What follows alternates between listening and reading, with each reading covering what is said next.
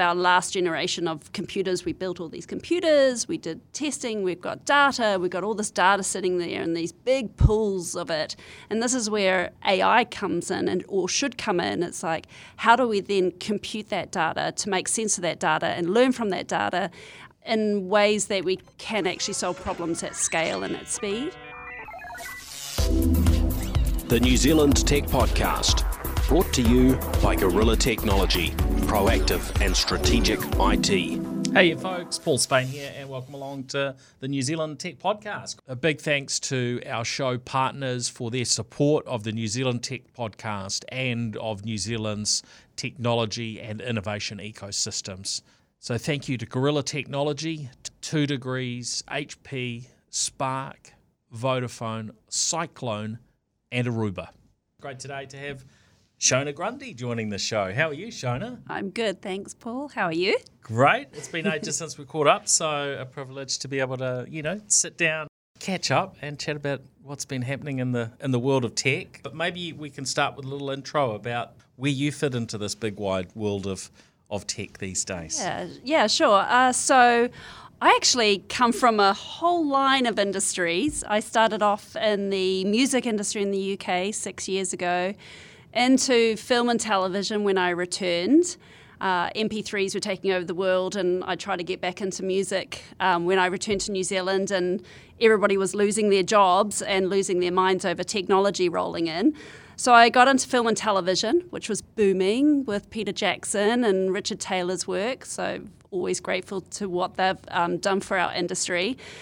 Was in that for a while, got into animation, really enjoyed animation and building games, and it was just sort of slowly evolving. Where that was what you were doing last time we talked. It was, yeah, yeah, trigger happy. So yeah. it actually evolved into my first ever technology company. I was just kind of on this rope wheel of creating content and trying to release it and pitching in TV shows. And we were writing children's books and all sorts of things to try and build our IP. And my brother, who was um, my co founder of the animation company, he was an animator at the time, uh, he just he taught himself how to C++, I think. It was crazy. And he said, oh, look at this iPad. I think it was 2010. Look at this iPad. How cool is this? And I think I can allow anyone to be able to create their own cartoons. And at the time when we were trying to train up people, it was three years to be a really bad entry level animator. And he showed me within 30 seconds how anyone could make their own cartoon.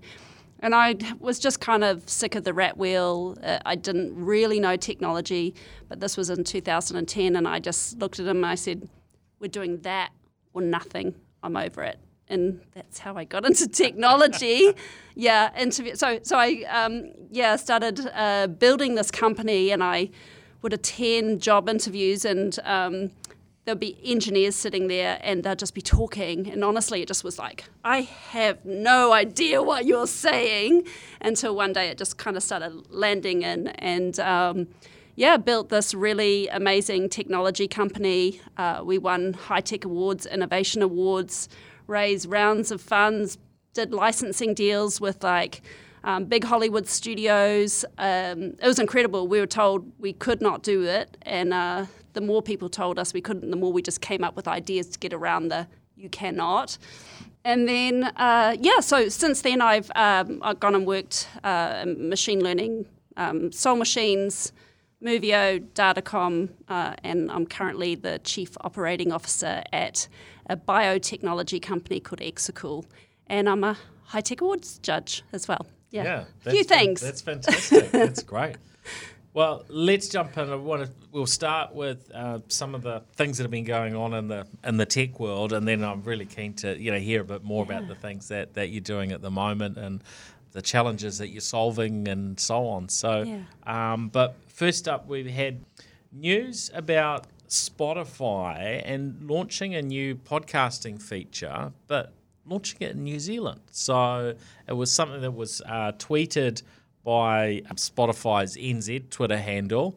Uh, I haven't seen anything to say that it's it's going any further than NZ yet, but they've put up quite a you know a fancy video, yeah. uh, and it's kind of really oh this looks like a very slick and easy way to be able to produce your own, you know, capture your own conversations in in a, in a way. I think what was the example used before we started the show? Like Canva, right? So uh, anything that is trying to like take down the barriers between technology and the general consumer on things that we know they already like to do is a no-brainer, right? You're just like, how do we get technology to engage with the consumer more deeply on things that they care about?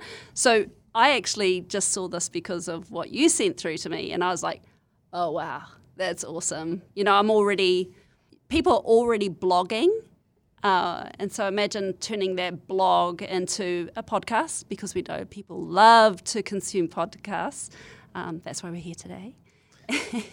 uh, so, but yeah, look look what Canva did. You know, it was PowerPoints and um, Photoshop, Photoshop, stuff. and boom, Canva. Now if you haven't used Canva, that it's a cool it's a cool piece of kit. Canva is yeah, yeah and yeah. there's a, obviously it's, it's sparked a whole lot of you know variations and others sort of sort of come into into that that space. But I mean, Canva in itself. It's yeah, a little bit of a pity. It's an Australian company. They, have done. I know, wonderful they- New Zealanders working for them too. yeah, they've done inc- incredible, you know, incredibly, They're incredibly well. Uh, and so, yeah, it's great, great to see these things. I am always very curious when New Zealand sort of gets to test out technology ahead of you know other parts of the world. I think that's you know can be um, can be pretty handy that we get picked on in, in that way. Uh, and, Yeah, we're uh, you know, perfect, aren't we? We're, we're we're the perfect test market. there, there's a lot to like about uh, well picking New Zealand, our size and scale, and all, all sorts of things from an adoption perspective. So it's a it's a good way to go. Yeah, I love getting the new tech first. Yeah, we always get the um, new emoticons first too. Hooray! Yeah, that that was interesting, and you know, yeah, basically, uh, you know, you can record content through your Spotify app. I haven't actually had a um, had a look and had a had a play with it as yet. I'm not sure I actually saw the option when I had a look on Spotify the other day, so I'll have to have to have a look. The other one, and you talked about blogging and you know turning that into podcasts, and there's now a, a bit of a partnership going on with uh, between uh, Automattic, who do WordPress, and I think that's with Spotify as well, where um, basically you can you know convert blog posts into into podcasts, and I think where they're you know AI Well, this makes perfect sense then, AI doesn't it? read and and uh, and so on. So there's uh, constant uh, change and innovation, right? Mm-hmm. uh, it, it keeps happening. Now, I'm not not sure which of these things ends up sort of becoming becoming the big hit because sometimes we do stuff because it can be done or it looks like a good idea, but of course not all of it actually gains enough traction to to you know have a permanent place in I think it's got to solve a problem, right? Like, what is the actual problem we're solving? Because we've got so much to choose from in Mm. terms of where do we spend our time. Yep. Therefore, the problem solvers really win. and how well you solve the, the problem Mm-hmm.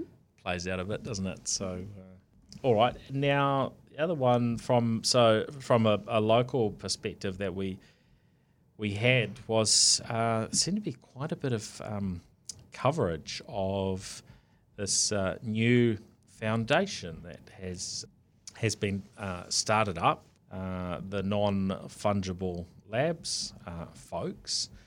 I've got to say, um, Brooke Howard Smith and you know the whole team, they are so incredibly well uh, networked and uh, yeah, they do they're doing some really really um, really interesting stuff on their NFT front. Um, but the people that they they connect in and, and collaborate with, uh, I think is uh, yeah is pretty mind blowing. And so uh, this announcement that I you know sort of whole lot of media were picking up on uh, last week was their their launch of what they're calling the Futureverse uh, Foundation.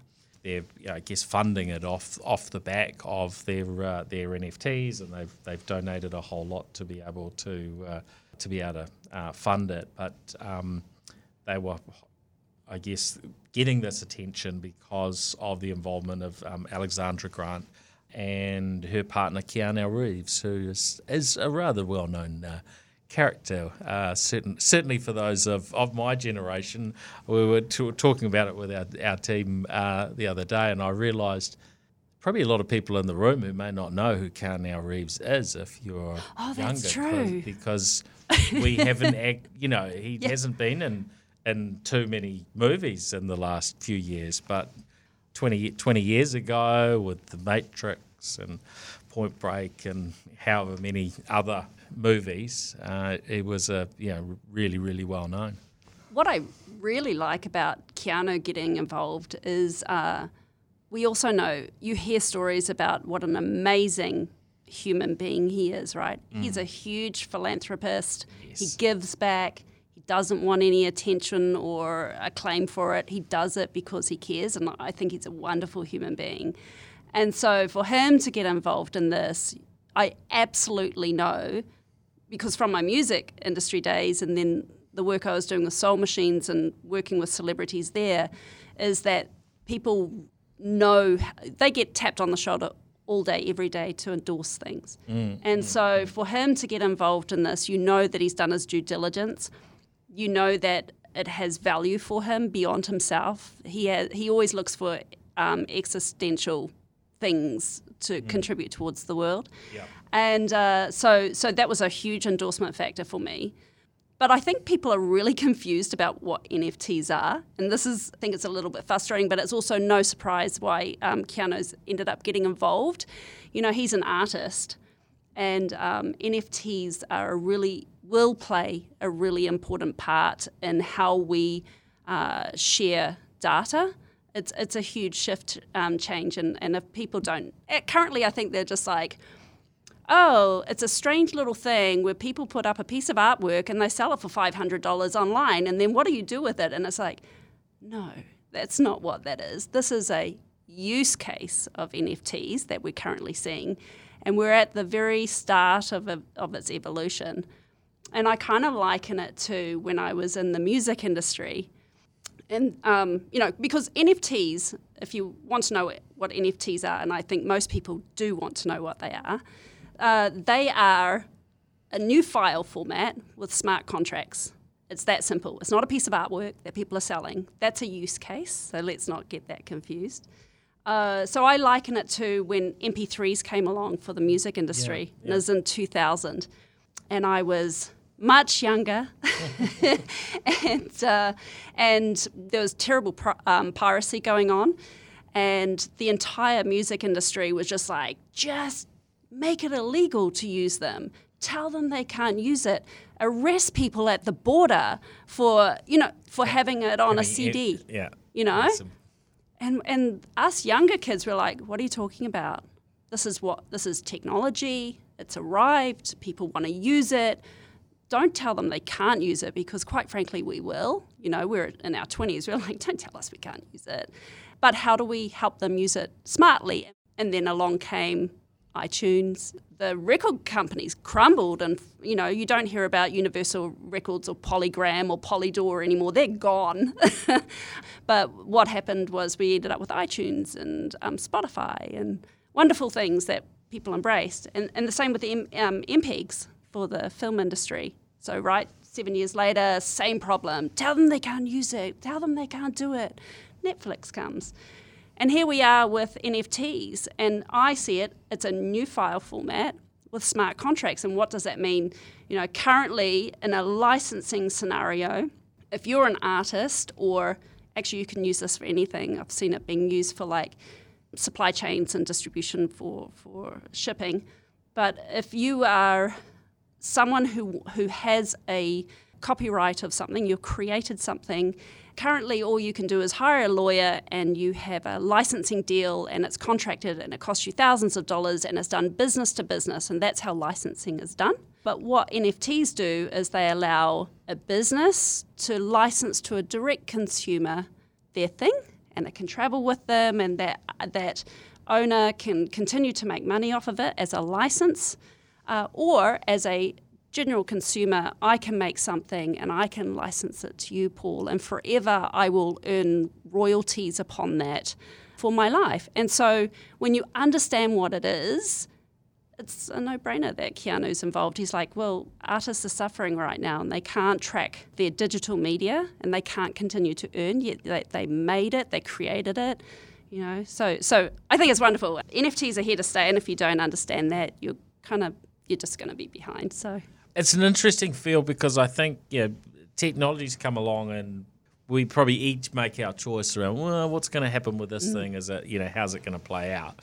and all sorts of factors. You know, some will go, oh, I'm going to, you know, stand back on this, or mm. look, I can, I can see that because it relates to me. You know, I've been a friend in in the US who, yeah, he, he had some, yeah, quite notable success in, in, in music some years ago, and he has seen an opportunity where you know NFT type technology could be applied to sort of bring that next wave of innovation. Mm. So we we look at say Spotify today, mm-hmm. and then you look at what a musician earns when their music uh, is you know they're basically they're making their money off their music from Spotify plays and and so on, and it's it's such a you know minuscule amount, and so. Yeah, there's a bunch of new ideas coming, and I think once once people can see how those yeah, how the technology might relate to them. Mm-hmm. That, that's that's when they flip. And it was interesting with Keanu. I saw this video interview with him. It was like I don't know six months ago, whenever the new Matrix movie was, um, you know, about to come out, and uh, there must have been some NFTs getting made in relation to the movie, and he got a- asked about it, and it was just a bit of laughter and you know that was it. I like think. what is that crazy thing? Yeah. yeah. But then when you know once you see how this can apply, that's you know I think that's that's where it changed. Now I always encourage people look at the new technologies and the best way to look is to actually experience them. You don't doesn't mean you have to drop in a whole lot of money, but if you can try out the technology um, then that will, that's part of that helping you understand it and how it might relate to you or or your world. Um, so I think you know that's that's an important part in the process. I do think with with NFTs that we you know we still have a range of challenges around uh, crypto, NFTs. We've you know there's a, a lot of cyber security type scenarios and, and challenges, mm-hmm. and the idea of sort of you know being your own bank, as we're told, is sort of you know what it's what it's like when you you know you're dealing with crypto. Well, hey, my bank actually takes care of some security and things that I, I don't have to think about. And so there you know there's some maturing to to go on, but that's that's part of the journey. And the more of these sorts of things that we delve into and have a look at, oh yeah, that's a good use case, and those things uh, you know come together. The, the more we can see the dots uh, joining up. But there are, you know, some things. I'd say blockchain. The you know flags being waved. Oh, blockchain's going to solve all these issues, and mm.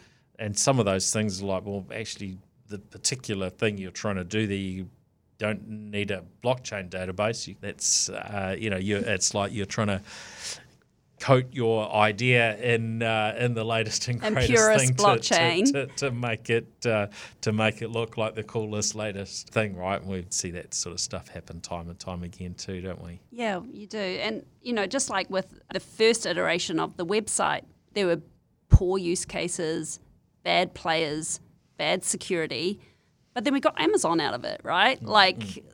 technology are tools it's the human beings who put in the use cases and how we apply and, and how we um, come up with our ideas and um, learn from the past. And if you kind of just open your mind to that, you're like, okay, so there's a new file format with smart contracts. Oh my God, what could I do with that? Because if you start thinking about, so what requires a contract? Everything, and you and um, it's mind blowing when you start thinking of it like that. You can apply it to any industry. Yeah, mm. I think there's there's a, a whole lot of opportunities ahead, and what's exciting is that you know we've got a lot of activity happening here in New Zealand that sees us in, in a very yeah. you know totally very strong position mm-hmm. and you know generated a, a, lot. You know, you look at it from a export revenue perspective and so on. We've done. Uh, we are um, world leaders, you know, those very, guys very, down at Centrality. Very, very mm-hmm. well. And, uh, uh, you know, I don't see that sort of stopping uh, any anytime soon. I think there's a there's definitely the uh, what are they calling it the crypto winter. There's some uh, there's um, some interesting times going on as far as cryptocurrencies are concerned. But I, you know, I don't think that impacts or cancels the, the long term opportunities mm. that uh, uh, that we see with, with NFTs. So. Yeah. Interesting space. Um, now, a few other topics we wanted to uh, cover before we um, delve in a little bit more into what's happening in, in your world. Um, just a few little news bits and pieces. I saw that Polestar, who I see sort of Polestar as as maybe not sitting in quite the same place as Tesla from how they are able to control their product, but they're uh, you know effectively a, a, new car brand. They're iterating with a range of vehicles, but the Polestar Two is what's available uh, in New Zealand currently. And um, you know, I really enjoyed driving the vehicle. I like the fact that it's it's got a what do they call it? Android automotive operating system. So you've got this whole thing that's got you know speech recognition from a company that's actually pretty good at that. Pretty good at that stuff because that bad. can vary vary a lot in, in the vehicles. They are the best. You've got that that aspect that an application developed for Android, which is if an, if there's going to be a an application for something, it's usually going to be on iOS and Android. It can be usually reasonably quickly reshaped and then able to be published for use in that Android automotive experience. So, for instance, my favorite podcast app called Pocket Casts, that's available in, in the Play Store for uh, Android Automotive. Now, at the moment, you know, well, last time I looked, it was a pretty small catalog. But their new thing is Apple CarPlay coming out through an over-the-air software update to run in those in those vehicles. Now, I'm used to that happening in Tesla all the time. We've always got new things, Netflix and games and all manner of things. But to see more and more automakers start to do updates that aren't just, oh yeah, when you go into your Mercedes dealer or whatever, and they've got a CD and they're going to load in, you know, the 2022 version of your maps or something, right? Like this is what we're kind of used to with with cars. It's been absolutely shocking. So seeing the actual over the air updates happen and bring significant improvement or change to to a vehicle is like yes, where the industry is definitely starting to speed up and become adopting the things that we expect from uh, software firms and, and tech startups, which I think is really exciting. Yeah. Start, I mean, starting to use the cloud, right? for the good of the consumer. Yeah. So that which is great. And and the good of the planet too, right? Maybe they're all starting to learn that we don't want to throw things away. We would like it to be upgraded. Do I have to like put it into the junkyard or or can I just upgrade my car and can you make it last longer so that it does survive and all those things that I think a lot of people are attracted to Tesla for. You know, it's like, oh my god, my car keeps updating itself. How fabulous! And now others are learning that this is a really great feature, and um, long may it continue. Yeah, it's an industry that hasn't geared very well in that way, and it is taking time to change, but it's changing, so that's good. And if you've got a Polestar Two, then um, and you've got a an iPhone, you'll be uh, you'll be feeling it probably a lot a lot happier. Now we, we talked about this before we started. The um, Google engineer who uh, decided to uh, interact with their artificial intelligent uh, chatbot, uh, this LaMDA uh, tech, as they, they call it, and started believing that it had become sentient. Yeah. Um, this is, is quite a an it's interesting scenario. Like I mean, if this can if this can happen once in a lab, we've you know for years we've sort of talked about technology that can convince you that it's that it's human, but for an actual engineer to think that this AI, you know. Yeah, maybe it's called burnout. Like, this is kind of where I am, having worked at Soul Machines, where we're developing these artificial humans yeah, um, yeah. with dialogue flow and Watson. You know, we use different systems um, in the back end, and, and I play around a lot with GPT three, yeah, and that's yeah, that cool. that's fabulous. But you have to build in that soul to it. It's not there yet. Like we're, I would say, decades away from having. I I would have thought an engineer coming out and saying, "Oh my God, it's alive! It has feelings and emotions." I yeah, other than I, I worry about him, that's all I can Yeah. perhaps offer to that.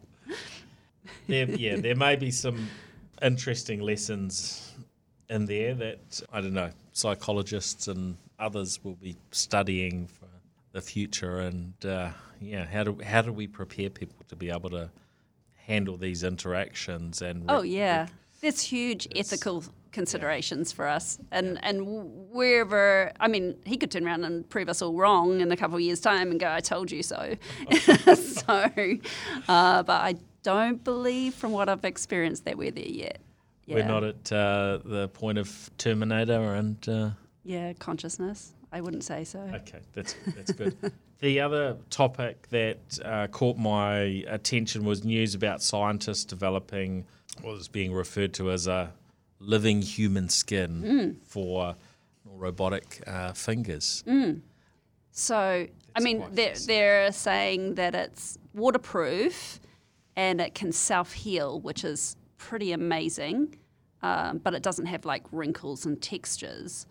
I mean, the first thing I would want to ask those people who are behind this and spending all that money is I don't understand the mission why.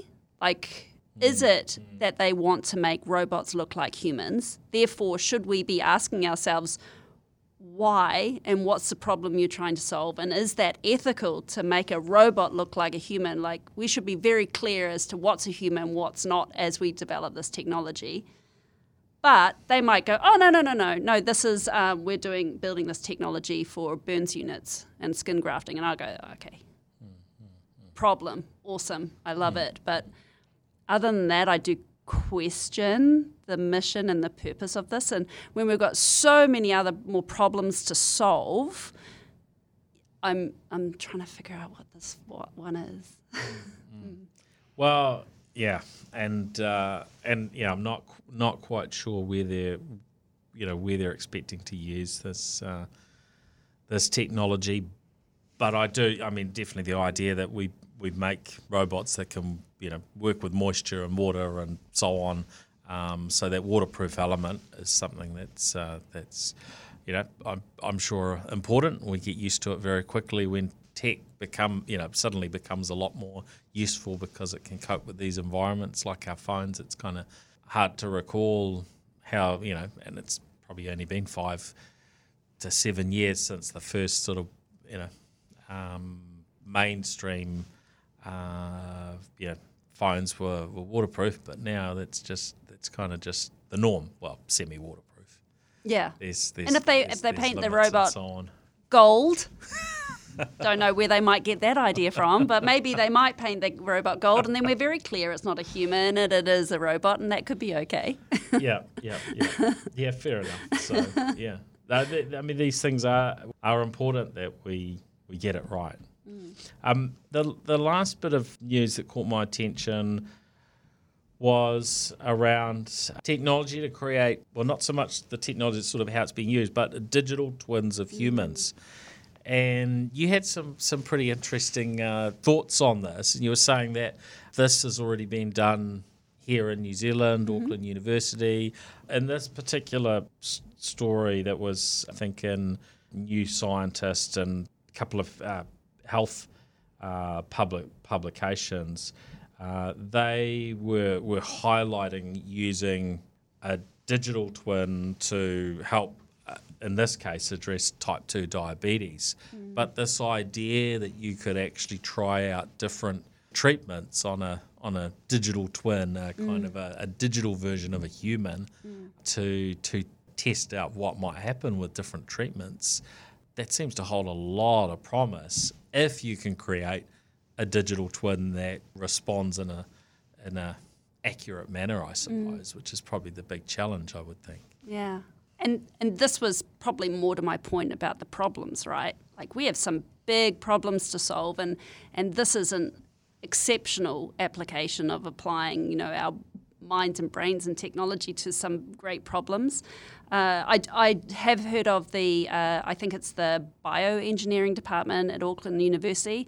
They've got several digital twins now, I believe. They're trying to solve some big problems to do with lung cancer, and I can't remember the other ones, but digital twin usage is, is very common in the last sort of six or seven years. It's kind of starting to evolve. So to have these results of it uh, uh solving type 2 diabetes, I think, with some yeah, machine were, learning. Um, bringing a uh, the highest reported rate of remission, um, go, remission. of of type 2, two diabetes to, um, to to date. And yeah, look, if you can use artificial intelligence and a digital twin to to test this stuff out rather than actually having to wait days, months, mm. years decades sometimes right to get those real world you know results of of testing mm. on people at whatever level of, of possibility that is mm. that sounds like it's it's pretty exciting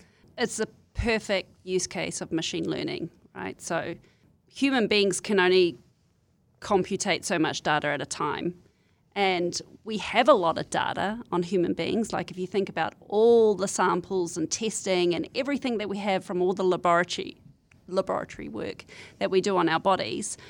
But where does that data sit? And that's kind of become the problem of sort of our last generation of computers. We built all these computers, we did testing, we've got data, we've got all this data sitting there and these big pools of it. And this is where AI comes in and or should come in. It's like how do we then compute that data to make sense of that data and learn from that data in ways that we can actually solve problems at scale and at speed.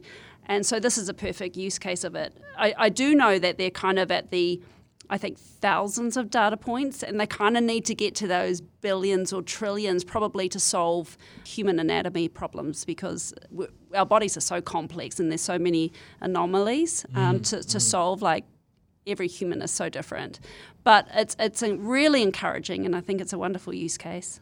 Yeah, and look, I th- I think the the machine learning opportunity as you know, there's more wearables and other things mm. that can that can collect data. I mean, we're still not in a position, you know, where your general practitioner is getting hold of you or your device and so on, and it's saying, "Hey, you."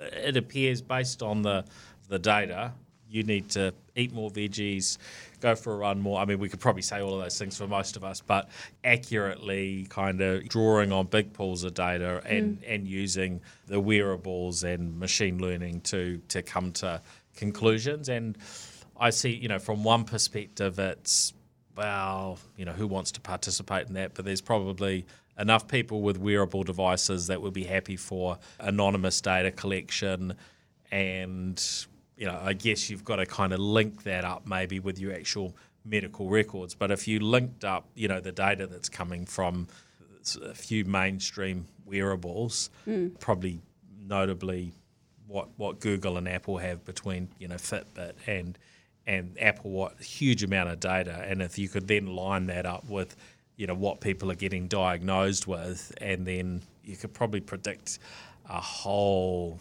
you know, so ton much. of stuff, but we're yeah. kind of we're we're not there, and I guess there's there's some reasoning for that. But I think the earlier, you know, the earlier you, you catch this thing, and that's what you know generally the health sector seems to be wanting to do is to move to a position where we away from the ambulance at the bottom of the cliff to actually let's prevent bad things from from happening and let's pick up those signals early and, and mm. address them but yeah, it seems like we've actually got the technology building blocks to to do most of this, but it's yeah. just not really happening yet, right? Um, well, I mean, these are just like the first pilot use cases, right? Like, how do we then take all the, you know get more data into your you know we've got all these wearables. I know um, a New Zealand tech company, Alimetry, who have a device that goes over the abdomen. You know your internal. Uh, digestive system is a hugely complex beast, and, and they're trying to diagnose you from externally. And, and, for, and I was a um, chronic patient. I had a chronic disease um, for my um, digestive system, and I had to, in the end, have about four operations over a year. I was chronically ill, almost died, and uh, they had to do surgery on me, right? Yeah. Um, whereas you put this device over you and you can actually diagnose someone from the outside. I think where they're trying to take this and the vision is one day is that there'll be a Paul Spain digital twin, there'll be a Shona Grundy one. I have my digital twin. Instead of this data sitting as written text on your doctors, they can pull up your digital twin.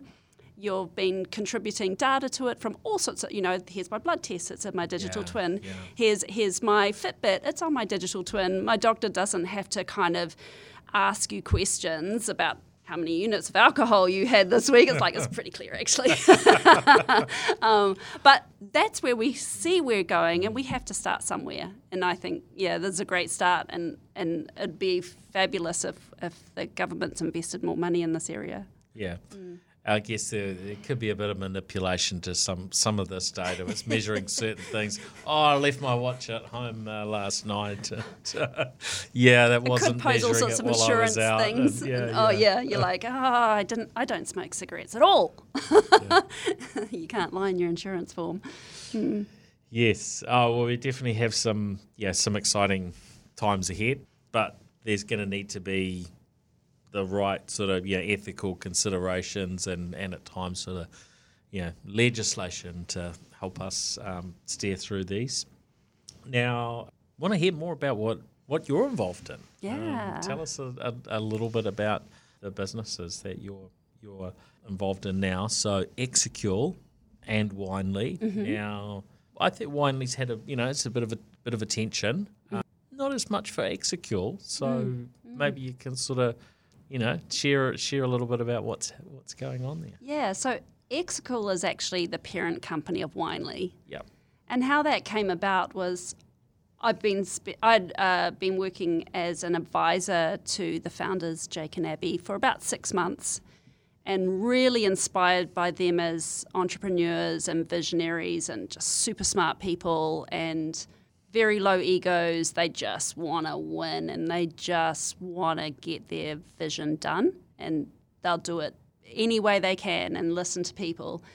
And it was part, I really loved the Winely product, as we refer to it now, and I understood the problem space they were solving. And I know that when we first started out on technology, it was like, how many problems can we solve at once? You know, and, and that didn't work. And so we learnt in technology that you must find your niche and you must find the problem you're solving and know exactly who you're solving it for and why. So when they were very clear about Winely and what it did, I was like, fabulous. I, I love it. How can I help? And then as we got further into it, it, it took me several months, I think, um, for Jake to be very clear on his mission. And it just blew my mind how big it was and audacious and awesome.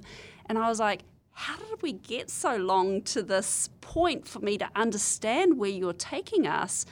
And he was like, oh, yeah, sometimes maybe I don't explain myself fully, but I know where I'm going. So this is why we set up Exsurgo to stop the confusion. So uh, we're a biotechnology company, and our mission is to uh, address food security globally and to address uh, responsible production and responsible consumption. It's two of the big United Nations sus- Sustainable Development Goals. And you're like, okay, wow, that's really different to Winely. What the what on Well, earth those- are you saying to and me? maybe for those who don't who don't really know t- about Winely, Mm. you want to sort of just roll back and and explain Winely. Yeah, so Winely uh, addressed a big problem point for the winemaker. So lots of technology is going into the orchards and into the fields. We've got drones, we've got soil um, testing going on, awesome stuff. Hugely competitive market. What Jake and Abby saw, they wanted to get into fermentation, and we can talk about why.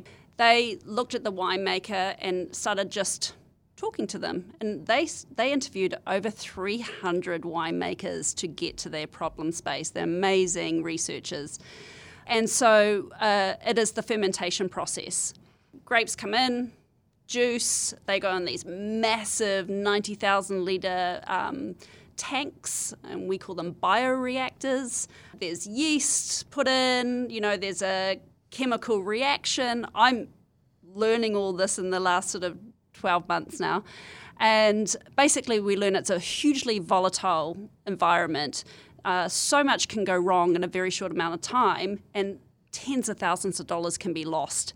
Or to save the wine, they're throwing in additives. You know, um, they're also having to go up on these really high catwalks. It's very dangerous. Some people have died doing all the sampling. And their problem was the other reasons for dying sampling wine, oh, no. but uh, just you know throwing that out, especially you know, and I have been in been in some of those environments. So, uh, so, so basically, they've got these. Uh, it runs over the ferment is like seven days and it is going wild and crazy and they work like demons 24 hours they're sampling but all they can sample is probably twice a day because that's all the staff they have for because they've got hundreds if not thousands of these tanks going at a time i had no idea how big this industry was it is massive uh, one customer alone has 62000 tanks uh, so anyway they're trying to sample and uh, get the data and trying to catch it before the ferment goes bad. So what what we have done is created these IoT sensors in hardware that go in each tank. So instead of the samples going off to the lab and coming back and making a decision on it twice a day, ours just sits there and it samples it every minute.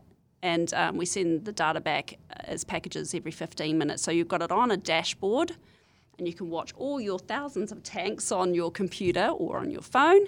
And we're just sending data back to the winemaker to, to help them with their um, very fast volatile fermentation process. So we're actually um, gathering billions, we could be close to trillions of data points now, which is huge for machine learning. It's one of the most important factors. What is the what is the customer base uh, look like for for Winely? Because it's mm. not just New Zealand market, right? No. So actually, this was our first commercial. We call it a vintage. So in agriculture technology, you go with the seasons clearly. Uh, and so in the southern hemisphere, we have a vintage season, which is usually around our summer, February, March. Uh, in the northern hemisphere, it's August, September, October. Uh, so we get two shots at it a year, and so this was our first uh, commercial year, and we had customers in Australia and New Zealand uh, doing pilots with us, which were it was just an awesome experience. We've already iterated the product, getting it ready to go into California, and we've just made a decision that we're also going into France this year. We we saw a great opportunity to go in. Um, we have some great potential customers, and we've got a fantastic head of customer success that grew up on a vineyard in France, you know, native. He knows the region, and we went, took a deep breath as a New Zealand company, we just went, we're going in. So it's really exciting. So we're about to go in in August there. That's great. Mm. Right, sorry, yeah. back, back onto uh, so Exsurgo. Backing up to the big mission, there's a big problem in the world, and we love addressing problems in technology, or you should love addressing problems. When we talk about food sustainability and how we use this planet, there is a problem with the way we basically rape, pillage, and harvest our land, and it's not sustainable, and it's known that it's not sustainable. We have 7 billion people on the planet so far, and if you look at even just how we farm livestock on the planet. Uh, livestock take up 28% of the Earth's surface. That's livestock farming to feed humans. That's a mind blowing figure. That's a mind blowing figure. Mind blowing. Wow. I'm not coming at this from a radical vegan perspective. You know, I eat meat, I have a lifestyle block, I farm my own sheep, cows. Uh, it is more about how do we actually sustainably live on this earth and make it work for us as humans. So you've got 28% of the, the earth being farmed for livestock, and it's delivering 1% of human consumption of protein. And so that doesn't work, right? You know, when you break down all our food groups, there's only three things we consume. So it's um, fats, carbohydrates, and protein. That's what we eat and that's how we survive. A major part is protein. We need our protein as humans. So, how do we get that protein? If already we're farming 28% but only manage to deliver 1%, we're getting it from other areas of product that comes out of the earth, and that's how we're managing to do it. But by 2050, we're going to be at 10 billion people. How are we going to do this? You know, how do we actually feed ourselves. And so this whole new industry is emerging, and it is called alternative protein. And it's about cultured meat, like it's it's meat from cells, and it's not just like oh, it's a nut Yeah. made into cheese that doesn't stretch or Peas made into chicken. And, Yeah, yeah. so which which is pretty innovative. it's pretty cool itself, anyway. I, I do like it. But it's like, how do we do this at scale? At the moment, um, we've got all these amazing companies. They're doing, um, there's one called Eden Brews out of Australia. Uh, they're doing cowless milk. What did they call it? They had a great name for it anyway. But it's, it's not just like um, nut milk. It is, you know, how does it feel in your mouth and how do you cook with it and all that kind of thing. Anyway, they're in R and D facilities, as are many other companies. They're they're trying to make this at scale because currently they're in maybe ten thousand liter vats, and it's working and it's going great. But then how do you move that into hundred thousand liter vats and more and plenty of them and it's fermentation and they all use fermentation to deliver these alternative proteins so think about meatless meat woodless wood cowless milk uh, vaccines are made this way pharmaceuticals are made this way all through bioreactors which are large tanks and through the fermentation process so we look at it as we're an infrastructure play. So we're there to um, be the data intelligence for precision fermentation to enable them to control their fermentation. And that's always been Jake's big vision. That's what he wanted to do. But he understood that if we went side by side with these alternative protein companies, we could only go as fast as each other. And currently they're in the r&d phase and they don't think that they'll be at the commercial phase where instead of a portion of protein costing $10000 we need to get it to a portion of protein costing $2.50 for the consumer. How do we get it there well it's not by working side by side with them because machine learning requires a lot of data so that was where the penny dropped for them they were like the wine industry the oldest fermentation process in the world, hugely complex with massive problems of their own. So it's not like, oh, we'll just use them to get their data. It's like, let's solve this for them.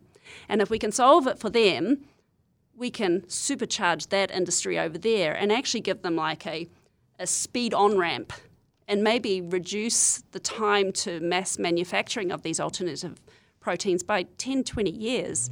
Um, so for us, that's really exciting. And for me, that's my big why as to why I'm with the company.